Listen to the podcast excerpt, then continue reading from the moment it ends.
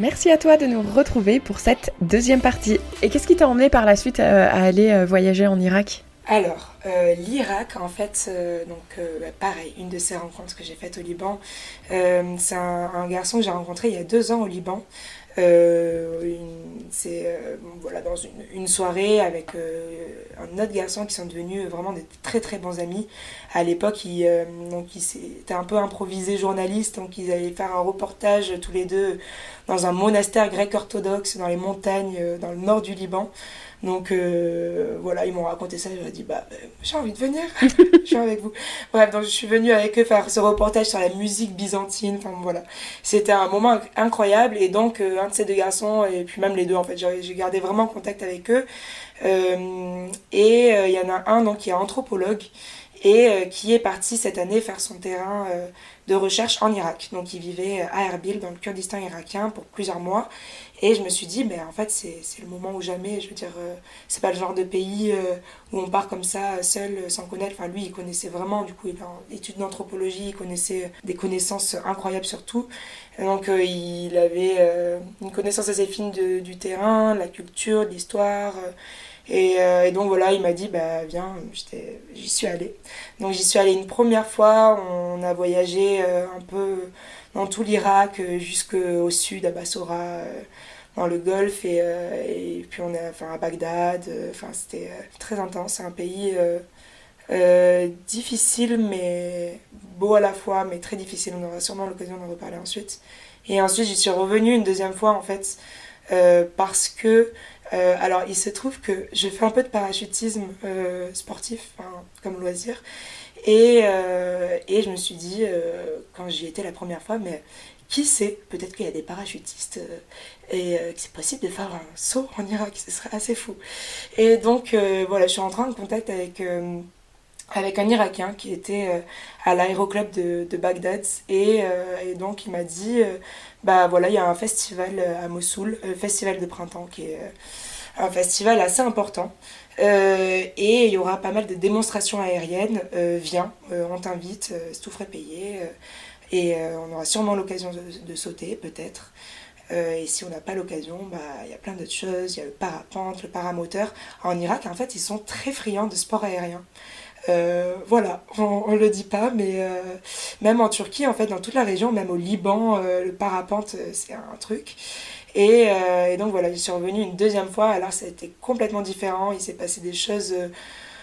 vraiment, c'était un, autre monde. Enfin, je, suis arrivée en Irak, donc j'étais accueillie par cette équipe d'Irakiens, donc ce, garçon Ahmed avec sa copine qui m'ont accueillie. Et, et euh, voilà, on a fait plein de choses. On est allé jusqu'à Mossoul. Euh, on a fait du paramoteur. Donc c'est une sorte de, de, petit, euh, de petite moto où on, a, on accroche une voile et, et puis voilà, ça s'envole de n'importe quelle surface. Mais est-ce que tu as sauté en parachute? Eh ben bon. Alors pour le coup, je t'avoue, on me l'a proposé et je suis pas complètement folle non plus. Je tiens à ma vie. J'adore la vie, vraiment. et, et donc j'avais dit non et vraiment ils incitaient, mais t'es sûr et tout Non, parce que en fait, j'aurais pas sauté dans tous les cas parce que déjà les, conditions matérielles euh, sont pas incroyables. En fait, c'est une pratique qui, recommence. D'ailleurs, j'ai écrit un article euh, si euh, voilà si qui est sur l'Orient le jour sur les sports aériens en Irak. Donc ça s'appelle Voyage en ciel irakien et on mettra le lien dans la description. Donc ouais, conditions matérielles pas fou. En plus, ils sautent depuis 2000 mètres d'altitude en hélicoptère. c'est c'est assez bas euh, en fait. Euh, moi j'ai l'habitude de sauter depuis un avion à 4000 mètres, donc c'est différent. S'il se passe quelque chose, on a le temps de, se remettre en bonne position. Et, euh, oui, et de toute façon, bon, c'est un, sport un peu particulier, il fallait les autorisations de l'armée notamment, parce que depuis l'invasion en 2003 par les États-Unis, en fait ils ont réquisitionné ou, détruit un peu tout le, matériel, notamment concerne des avions. Donc euh, les seules manières de sauter depuis un avion, euh, c'est euh, que l'armée accepte, l'armée accepte de, prêter son avion ou son hélicoptère. Donc bon, c'est aller au festival de à Mossoul.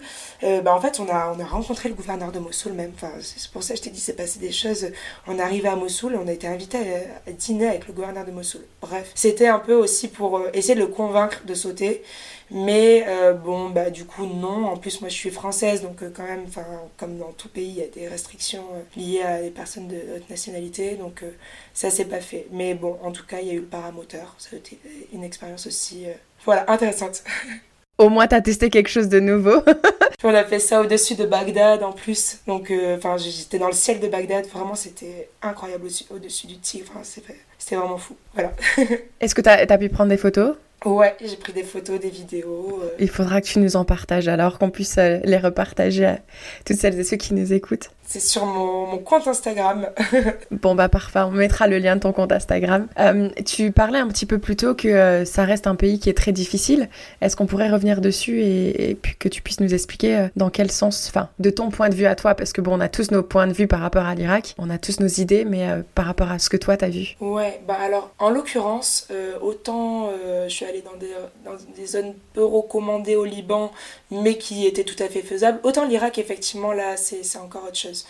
Euh, euh, bah, c'est un pays extrêmement militarisé, extrêmement marqué par, euh, partout, par l'invasion américaine en 2003, vraiment, enfin, c'est très très visible les traces que ça a laissées. Par, bah, il y avait quand même Daesh qui avait installé sa capitale à Mossoul il n'y a pas si longtemps, jusqu'en 2017. donc, ouais, c'est vraiment un pays. Enfin, il y a des checkpoints là pour le coup toutes les, toutes les 20 minutes sur la route et, et c'est pas les, les militaires euh, tout souriant et adorable euh, du Liban, c'est c'est euh, ouais, c'est un, autre niveau de, militarisation, on va dire. la notion du risque, franchement, enfin, moi j'ai vécu, enfin, j'ai passé trois semaines au total en Irak. Qui se, enfin, ça a été incroyable, vraiment, j'ai rencontré des gens incroyables et j'ai vécu des choses incroyables, mais ça aurait pu très mal se, enfin, ça aurait pu se passer tout à fait autrement. Donc j'ai vraiment conscience de ça, j'ai eu beaucoup de chance. Là, en l'occurrence, tu me demandais tout à l'heure, est-ce qu'il n'y a pas des gens au Liban qui, t'ont essayé, qui ont essayé de te dissuader En Irak, là, euh, là ouais, moi, ma famille n'était pas très bien avant que je parte. Mais, euh, mais euh, donc ouais, c'est c'est sûr que c'est des, villes conservatrices, typiquement. c'est vrai qu'il y, y, a ça aussi en tant que femme. en tant que femme, j'ai pas eu forcément à mettre le voile, sauf quand j'étais ou même autre chose. Enfin, quand j'étais à Karbala, là, c'était une ville sainte, donc il a fallu que je mette le tchador euh, intégral. C'était... Après, c'est une ville sainte, donc c'est vraiment particulier, euh, c'est... ça s'explique tout à fait. Mais, euh, mais bon, ça, ça, reste quand même des, un pays assez conservateur. Il y a pas forcément beaucoup de femmes euh, euh, comme ça, toutes seules, euh, qui se baladent tranquillement dans les rues. encore une fois, bon, j'en ai vu à Bagdad, mais bon, ça reste une minorité. La notion du risque, là, est vraiment beaucoup plus présente et, différente. C'est un autre niveau. Au niveau des regards aussi, j'allais dire au niveau des regards, j'imagine qu'on doit te regarder quand même souvent. Ouais, alors ouais, c'est sûr. moi, quand je me baladais, bah, le premier séjour du coup que j'ai fait avec mon ami, en fait, c'est tout le monde me regardait, mais quand, surtout, enfin, comme j'avais pas le voile, c'était pas forcément malveillant, c'est juste ils n'avaient pas forcément l'habitude de voir une femme euh, comme ça, enfin occidentale, euh, qui, qui, vient comme ça, euh, même si ça j'étais bien habillée convenablement, etc. Mais juste une question d'habitude. Mais c'était pas forcément des regards problématiques, juste ils étaient là. Donc c'est vrai qu'au bout d'un moment, j'ai mis le voile par Bon, déjà par un peu respect, puis pour un peu me fondre aussi dans la masse. Et à partir du moment où je l'ai mis, d'ailleurs, on m'a plus forcément regardé. Il n'y avait pas de problème. Puis après, même, tu, tu, vois, tu me demandais les regards, tout ça, le, la militarisation du pays. C'est un pays qui est très, on va dire, très encadré, entre guillemets. Je sais pas si c'est pas le mot qui convient, mais dans le sens où tout ce que tu fais, ben, t'es surveillé. Tu sais que tu peux être surveillé. quand je suis arrivée, euh, alors moi je, suis arrivée par la, en, bus en fait en Irak. Euh, j'ai rejoint mon ami euh, à Diyarbakir en Turquie. On a pris le bus, on est parti en, à Abil chez lui. Et, et, quand je suis arrivée, donc j'ai fait la carte SIM, etc. Et il a fallu que je donne tout, quoi. Enfin, mon empreinte digitale, etc. Donc effectivement, tu sais que tu peux pas faire n'importe quoi, que tu es surveillé. Hum, tu sais pas trop où partent les informations. Donc c'est sûr que c'est euh, particulier. Mais, euh, mais voilà, ça s'est fait. C'est un peu pesant, tu m'étonnes qu'ils aiment les sports extrêmes. Ouais. J'allais dire, tu sais, enfin, le sport express, c'est ce qui te permet un peu de, de relâcher toute cette pression-là, parce que ouais. c'est vrai qu'au quotidien, ça doit, ça doit être lourd. C'est sûr. Mm. Ouais, ouais, Je, je sais pas en fait comment ils le vivent eux, si, enfin, ils doivent être à mon avis habitués. Euh, c'est un mode de vie aussi. Moi, c'est sûr que franchement, c'est assez pesant quand même, effectivement, d'avoir toujours, de se sentir toujours surveillé. Et c'est là où tu te rends compte aussi que, en fait, c'est pareil, c'est un bien précieux de savoir qu'on peut parler librement euh, et qu'on peut exprimer sa pensée librement. Euh, en France, je ne m'étais jamais posé la question avant de, ce que je disais, euh, de où j'étais, ce que je faisais. Et, là, effectivement, ben, tu fais attention absolument à tous tes moindres faits et gestes. Ouais, tu fais attention à tout ce qui se passe autour de toi. C'est sûr que t'es très très éveillé. C'est ce qu'on avait parlé, toi et moi, un peu offline. C'est une fois que tu pars justement dans des pays qui sont si différents de la France, où tu te rends compte de la chance que tu as. Et c'est justement le seul euh, moment où moi j'aime bien employer le mot la chance parce que c'est quand même rare que j'autorise qu'on utilise dans mon podcast parce que pour moi tout n'est pas seulement de la chance. Euh, mais quand même d'être né avec un passeport français, c'est quand même une sacrée ah, chance qu'on a. Ça, je m'en suis rendu compte aussi. Hein. Ouais. Dans, dans ouais, le passeport français, et puis même on me l'a dit plein de fois là-bas, c'est c'est tellement euh, enfin c'est c'est un bien précieux en plus on a un des passeports les plus puissants au monde je crois on est deux ou troisième et on a mhm. accès à tellement de choses et, et effectivement, euh, ouais, c'est pas évident. Euh, c'est pas quelque chose, c'est pas donné, ça va pas de soi. Voilà, fait, une fois mhm. qu'on en est conscient, c'est quand même autre chose. Parce qu'on parlait, on parlait de l'accès à l'eau. Euh, Charlotte, elle nous parlait aussi en Syrie, l'accès à l'électricité qui est seulement de quelques heures par jour. Nous, on a accès à l'électricité. Là, quand j'écoutais des podcasts sur le Liban, ils n'ont pas l'accès aux médicaments. ça, c'est quand même fou. Ils ont déjà pas d'argent pour se nourrir correctement et en plus de ça, ils n'ont pas de quoi se soigner non plus. Ouais je l'ai vécu moi, le manque de médicaments. Euh, d'ailleurs, enfin vraiment, je me rappelle quand, cette année, quand avant de partir au Liban, du coup, je, connaissais un peu plus cette situation-là. Donc j'avais fait une, réserve de médicaments. J'avais dit à mon médecin tout simplement, bah, euh, là je vais euh, au Liban, donc il va me falloir une réserve de médicaments. pas forcément que pour moi, en fait, même aussi j'avais demandé à mes amis de ce dont ils avaient besoin. Et je me rappelle très bien, j'étais allée à la pharmacie et donc, mon médecin avait presque plein de choses. Elle m'avait rempli un sac entier de médicaments comme ça. J'avais rien eu à payer, zéro. Euh, et, euh, et j'étais là, mais c'est quand même dinguissime parce que ces choses, juste du doliprane quoi, à la base, on l'a gratos. Euh, mhm. Et quand je suis arrivée au Liban, mais enfin, il y a plein d'amis qui avaient fait des commandes, même de doliprane et tout, et, et ils étaient trop contents que je leur ramène les. Et enfin, ouais, c'est un sac de médicaments et, et bon, voilà, c'est sûr, tu te rends compte de ça. Et puis ouais, même l'eau, euh, typiquement, enfin moi ça m'arrivait d'avoir euh, parfois plusieurs jours sans eau dans mon appart. Et là, vraiment, euh, je te jure, la moindre goutte d'eau, des fois, elle est précieuse. Et même j'allais prendre ma douche à l'université et tout. Enfin, vraiment, tu te rends compte à quel point il y a des choses, on n'y fait pas gaffe, mais c'est le quotidien, on en a besoin au quotidien. Et, et, et voilà, quand ça manque, c'est sûr que ça te fait prendre conscience de certaines choses. Et là, donc du coup, tu es en France, tu continues tes études. Est-ce que tu penses que tu vas y retourner pour une plus longue durée? Est-ce que tu penses que ton futur va être un peu euh, comme Charlotte, euh, attiré dans les pays du Moyen-Orient? Ah, C'est sûr. C'est sûr. Bah, moi, le Liban, euh, c'est vraiment mon, mon, pays de cœur. Je me suis vraiment fait de très bons amis là-bas et des personnes très très proches. Et j'ai vécu tellement de choses là-bas, donc c'est sûr que je vais y retourner. Dans la région aussi, parce que c'est une région qui me passionne. Même si je, sais qu'il faut que je me force aussi à aller découvrir d'autres régions, parce que là, je, je me suis enfermée là-dedans. Je commence un peu à connaître aussi, donc euh, c'est sûr, je me sens plus à l'aise. Et puis, euh, enfin, tous les pays euh, dans toute la région, toutes les régions sont différentes, donc j'ai vraiment envie de retourner. Même en Irak, je me suis fait vraiment de bons amis en Turquie, euh, pareil, je, fais des. Il y a des personnes qui m'ont dit Mais t'as une famille, maintenant il faut que tu reviennes, tu, tu peux pas oublier tout ce que t'as vécu ici. Oh, génial. Donc, ouais, c'est sûr que je vais y revenir. L'Égypte, j'aimerais beaucoup y revenir aussi. Ouais, l'Égypte, ne l'oublions pas. bah écoute, on suivra toutes tes aventures sur Instagram. Ou peut-être que d'ici là, euh, va nous lancer un compte YouTube, vidéo, euh, podcast. Après, c'est sûr que c'est quelque chose que. Enfin, je, dis ça au passage, mais euh, quand j'ai. À chaque fois que je voyageais, je mettais tout le temps euh, énormément de stories en fait sur Instagram euh, ou euh, enfin pas pour me montrer moi mais vraiment pour euh, euh, partager en fait tout, tout ce que je voyais tout ce que j'entendais tout ce que je découvrais donc il y avait à chaque fois je mettais des stories un peu avec l'histoire du lieu la ville les populations donc voilà, je m'étais vraiment plus à faire ça. Puis j'avais eu plein de retours d'amis qui étaient enfin qui me disaient mais euh, merci c'est euh, c'est super intéressant et enrichissant et, et j'ai mhm. adoré faire ça en fait de, partager euh, tout ce que je voyais ce que j'entendais même sur des choses du quotidien et, et ouais et d'ailleurs je pense même journalisme ça me plairait bien tu vois je suis en train de me poser la question c'est cette amour de, de, transmettre et puis même de enfin de transmettre des choses aussi qui se disent pas forcément qu'on sait pas forcément euh, tu sais je disais là tout à l'heure j'ai fait un article sur les, les sports aériens en Irak et euh, donc qui a été publié sur l'Orient le jour mais ça a été vraiment pas facile du tout pour le publier. J'avais contacté plusieurs journaux l'Orient 21 Le Monde Libération etc les gros journaux effectivement, mais il m'avait dit euh, bah, il est super intéressant cet article, mais c'est pas nous notre ligne éditoriale. On est en train de parler euh, des conflits entre euh, les Kurdes, le gouvernement, le PKK, enfin c'est trucs comme ça. Et c'est ça c'est le problème que j'ai avec les journalistes. Ils veulent que parler des choses négatives tout le temps et qui font. Ça se comprend parce que c'est ce que ce à quoi les gens s'intéressent et puis c'est quand même des, des, choses importantes quoi. Enfin ça marque le pays aussi. Mais effectivement c'est triste de que ça en vienne à invisibiliser d'autres choses. Euh, enfin, l'Irak, euh, euh, vraiment, enfin, j'ai l'impression, enfin, moi, jamais je me serais doutée.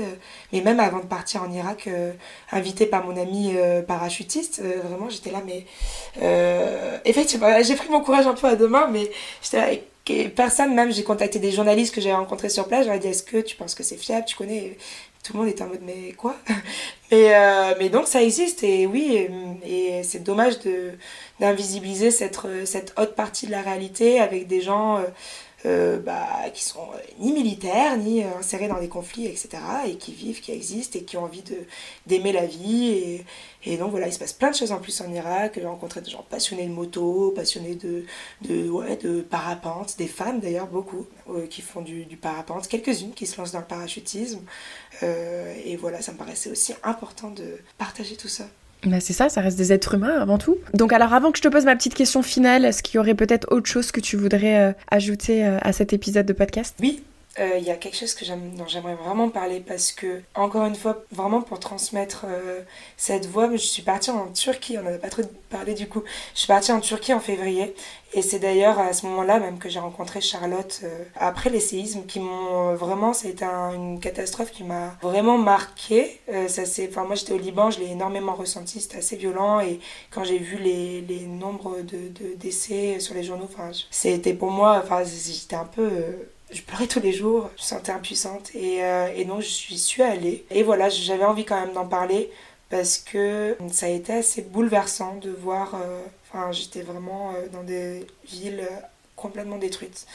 Euh, j'ai rencontré des personnes qui avaient tout perdu, tout, mais je pense qu'on ne peut pas s'imaginer ce, niveau de détresse des, familles entières, toutes leurs maisons, tous leurs amis. Et, et voilà, et ça a été une. Enfin, ça m'a permis aussi de comprendre que, enfin, de, je le savais déjà, mais je veux dire, c'est autre chose de, le voir quand il se passe quelque chose comme ça, euh, séisme, euh, séisme, inondation, euh, tsunami, c'est pas juste une colonne dans, dans, un journal. Il y a, Enfin, du coup, je suis allée notamment à, Antakya, euh, dans le sud de la Turquie, Antioche, qui est une des villes euh, pareil, les plus euh, ravagées par le séisme. Et j'ai rencontré des personnes vraiment d'une force. je, vraiment, j'ai rencontré des gens qui avaient perdu leur, enfin, toute leur famille, une vingtaine de personnes de leur famille, tous leurs amis, et qui étaient là en train de, de donner le, le reste d'énergie. Je sais pas où est-ce qu'ils trouvaient cette énergie pour complètement euh, euh, pour aider toutes les personnes qui étaient enfin là c'était dans des dimensions enfin il y avait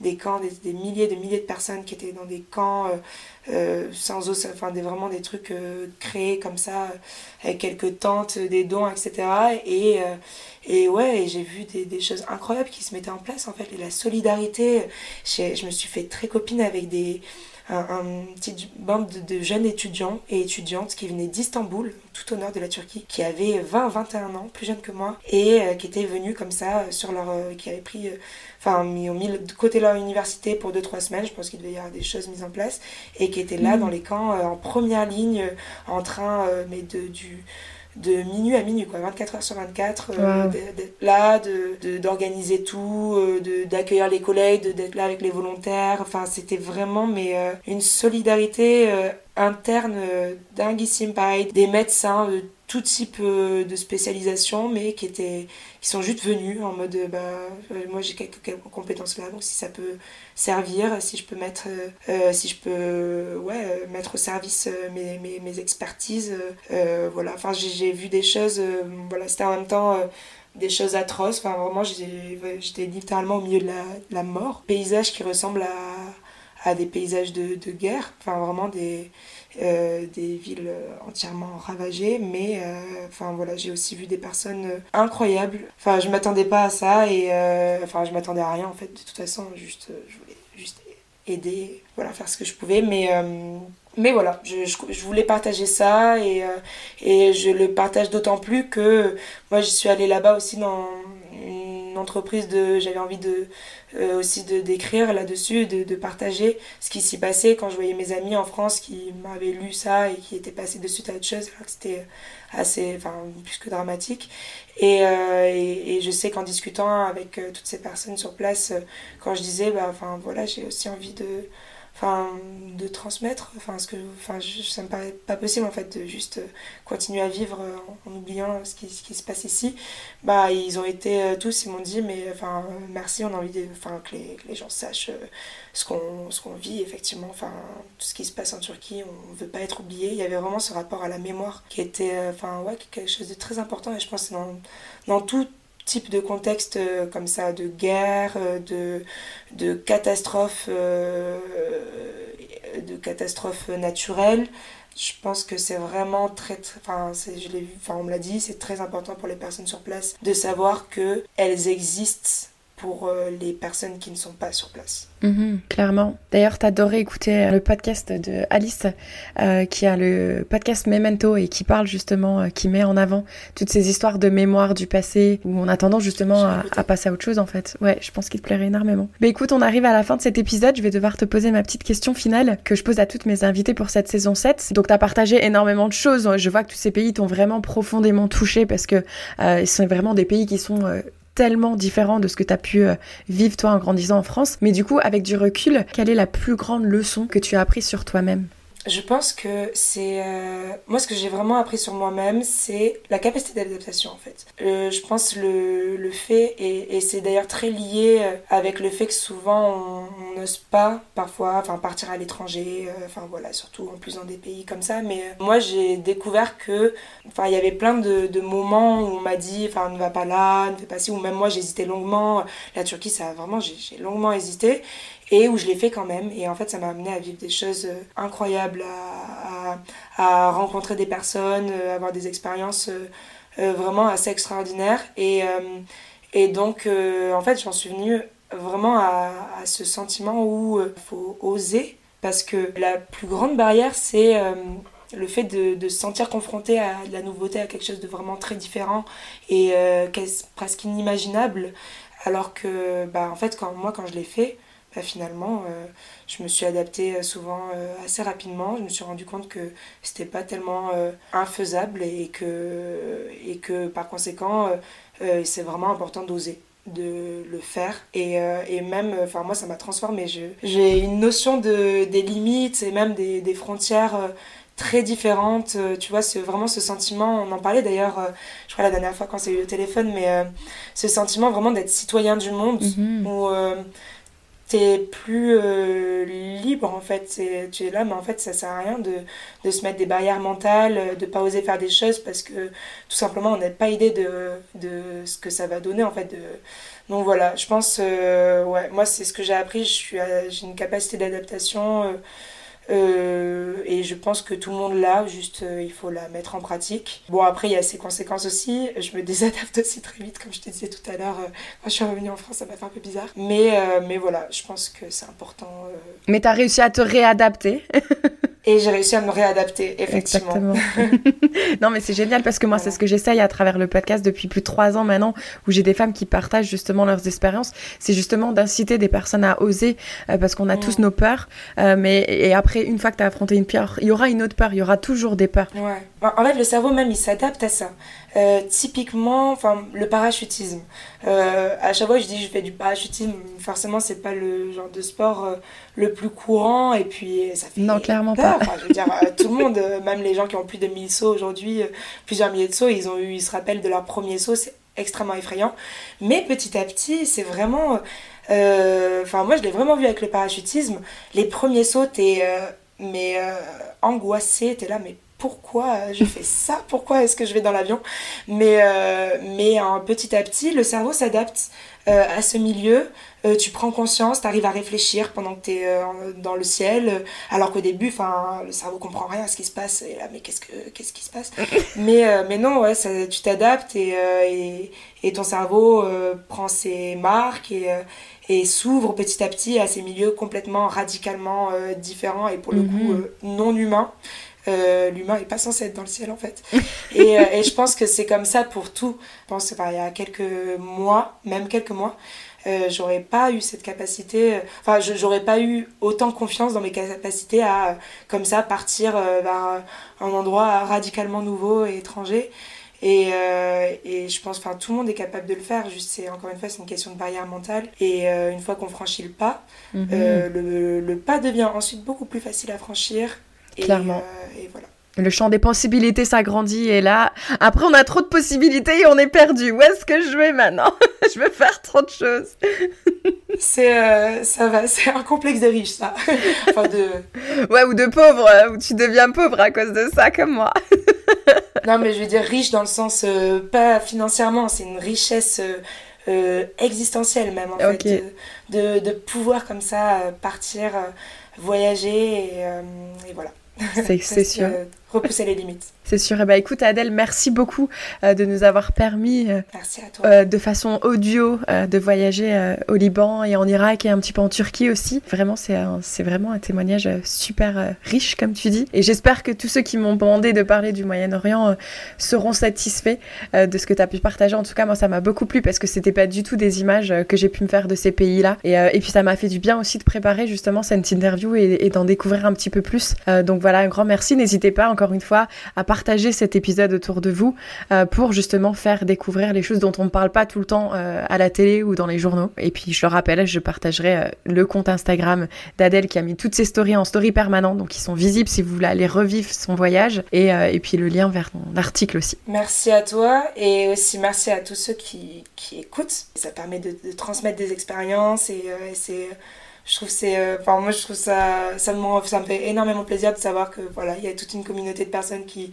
qui ont envie de, partager leur expérience ou d'apprendre de celle des autres et euh, et donc euh, voilà je trouve ça c'est une super initiative même tes podcasts et et je suis ravie d'y avoir participé. Eh ben merci beaucoup. Et puis ben de toute façon toi et moi on reste en contact et puis on va essayer de faire une organisation de des femmes qui sont passées derrière le micro là on est, vous êtes déjà trois. Euh, et, je pense que ça pourrait être chouette. Gros bisous. Gros bisous.